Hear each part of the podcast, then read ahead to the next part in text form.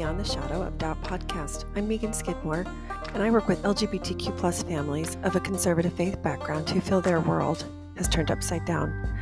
Join me each week on my journey to bring the traditionally taboo topic of asking questions and having doubts into mainstream discussion. My goal is to normalize that we all naturally have them as part of the human experience. Today, I share my thoughts on how allowing fear to get in our way, asking questions, questioning status quo, and acknowledging doubts can affect societies as a whole. Thanks for being here.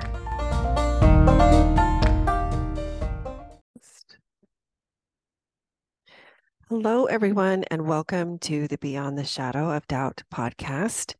I am your host, Megan Skidmore, and this is episode 21 Doubts, Deceptions, and Dachau. I um, wanted to start off by sharing I recently took an informal survey on Instagram in my stories asking if folks shared their the questions or the doubts that they have come up openly in their faith congregations. And here's the responses that I got. Um, 14% said yes, 36% replied uh, depends on the group, 7% opted for the option thought about it, and then 43% opted for um, not a chance, not safe. That was my last option. So, out of this very scientific survey, note the sarcasm there, um, 86% tend to not share. They don't openly disclose what their doubts are or that they have them in the first place. For me, this begs the question why are our congregations not safe? And I'm kind of on a mission to change that, to address that. Now, on a larger scale, what about asking questions in a more public yet non religious sphere, like regarding recent topics in the news surrounding anti trans slash LGBTQ slash drag bills? Why does the ability seem to elude us to discuss topics such as these or the religious ones in a way that feels safe or in a manner with reduced emotion? I'm going to propose it's because the majority of the time, the driving emotion is fear. Fear is appropriate when it's used for what it was intended to protect, either yourself or another. but what if the protection is unnecessary or unmerited? In other words, what is perceived as a threat is actually none at all. It's hard to come to a neutral space to think rationally about a given topic when one is driven by fear. Over this most recent holiday break, I had the opportunity with my family to visit Dachau, Germany, and tour the concentration camp, which is located about 10 miles north of Munich. Um, and I'm taking this quote from the United States Holocaust Holocaust Memorial Museum, and I'll include the link in the show notes. But they say it was described as the first concentration camp for political prisoners. Initially, the internees were primarily German and communists, social democrats, trade unionists, and other political opponents of the Nazi regime. Over time, other groups were also interned at Dachau, such as Jehovah's Witnesses, Roma, which is gypsies, gay men, asocials, re- repeat criminal offenders. And during the early years, relatively few Jews were interned in Dachau. Um, and then, usually because they belonged to one of the above groups or had completed prison sentences after being convicted for violating the Nuremberg laws. And as we know, the Nuremberg laws were legal framework for systemic persecution of Jews. However, with time, the number of Jewish prisoners at Dachau rose with the increased persecution, persecution that they endured. Now, as I walked through the memorial, I learned something that I didn't know previously. These prisoners, quote unquote prisoners, were sent out into the local towns to work at the factories. So, to continue on, quoting, said during the war, forced labor using concentration camp prisoners became increasingly important to German armament pr- production. Dachau alone had some 140 subcamps, and thousands of prisoners were worked to death. Now, some of the prisoners then were sent to work in the factories located right there in Dachau, meaning they left the concentration camp during the daytime and were brought back at night. They looked like prisoners, they dressed like prisoners. The other workers at the factories, the non prisoners, knew they were from the concentration camp. Some of these non prisoners, factory workers, said that they could sense something was off or not right, but they didn't do anything, nor did they say anything. They didn't speak up. Why? I'm going to propose fear. Again, a dear coaching friend of mine, Miriam Ainsley, recently posted to Instagram Fear is a boundary, and I wholeheartedly agree with this. I believe fear can be healthy or unhealthy. It can keep us safe, like from a hot stove or not driving too fast or too near a cliff.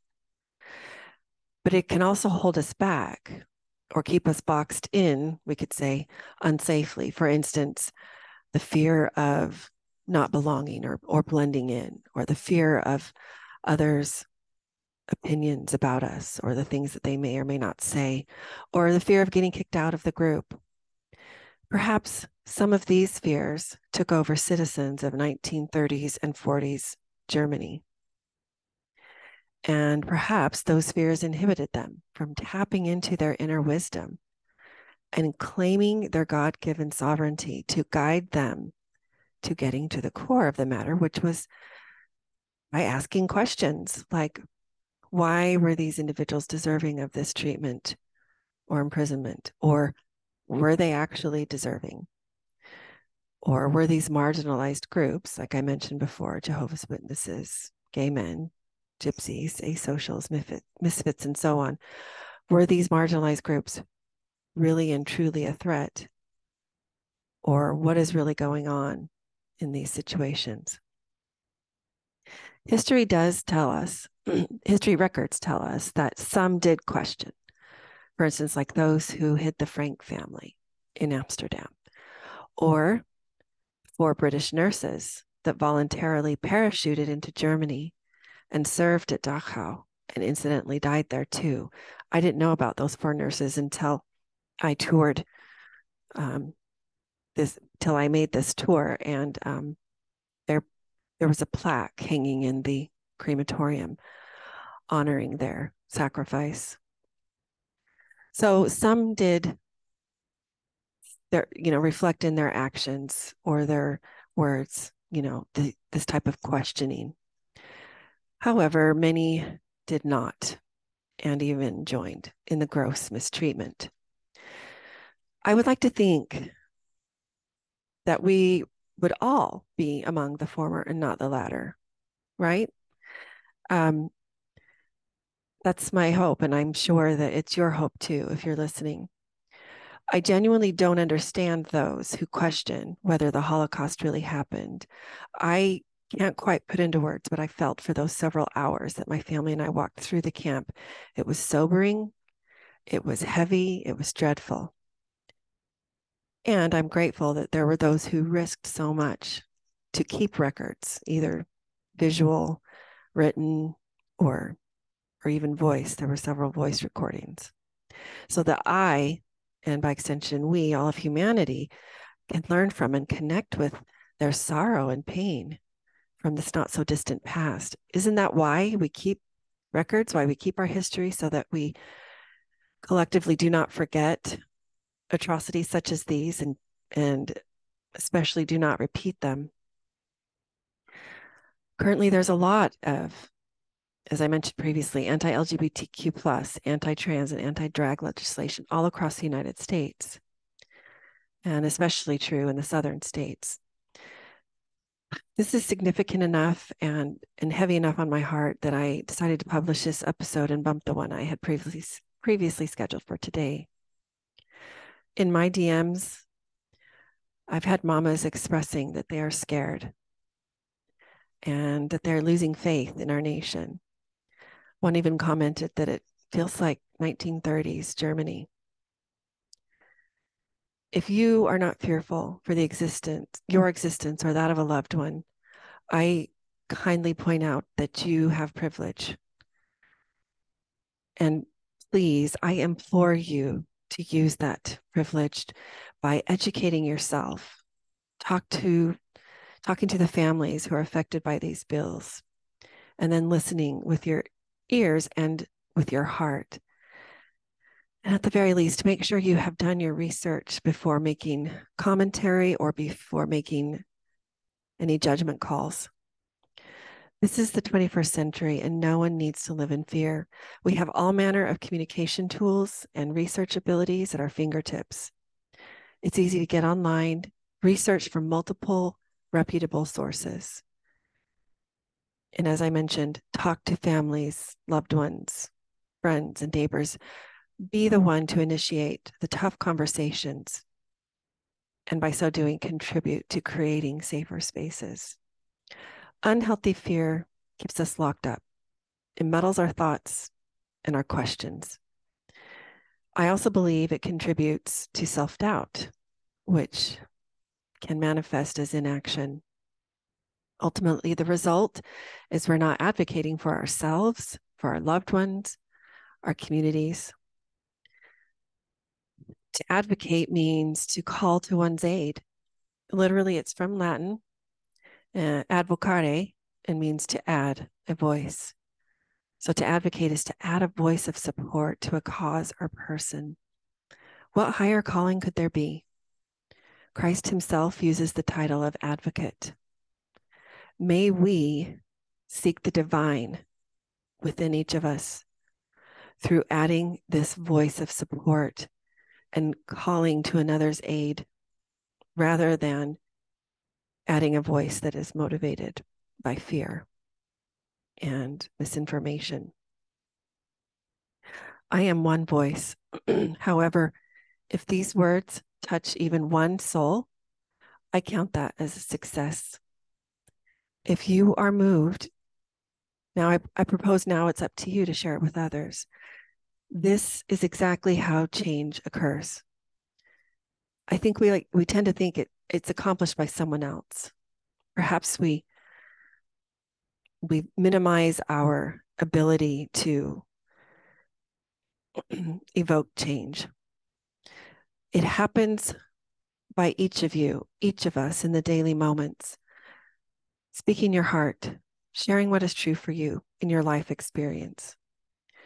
I wholeheartedly believe this is how we will be able to create more open and safer spaces.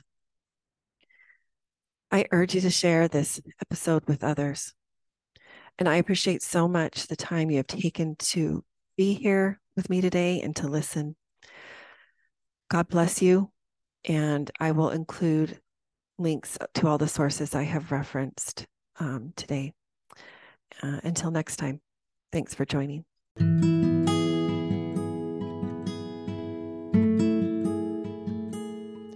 Learn more about my work at meganskidmorecoaching.com. I would love if you have any questions or comments about this or any episode, if you email me at hello at meganskidmorecoaching.com. I am a proud member of the Dialogue Podcast Network, which is a part of the Dialogue Journal. And you can read more about it at dialoguejournal.com forward slash podcast network. The Dialogue Journal was founded by Eugene England, a Mormon writer, teacher, and scholar, who said, My faith encourages my curiosity and awe. It thrusts me out into a relationship with all creation and encourages me to enter into dialogue. My hope is that my podcast is an extension of this vision.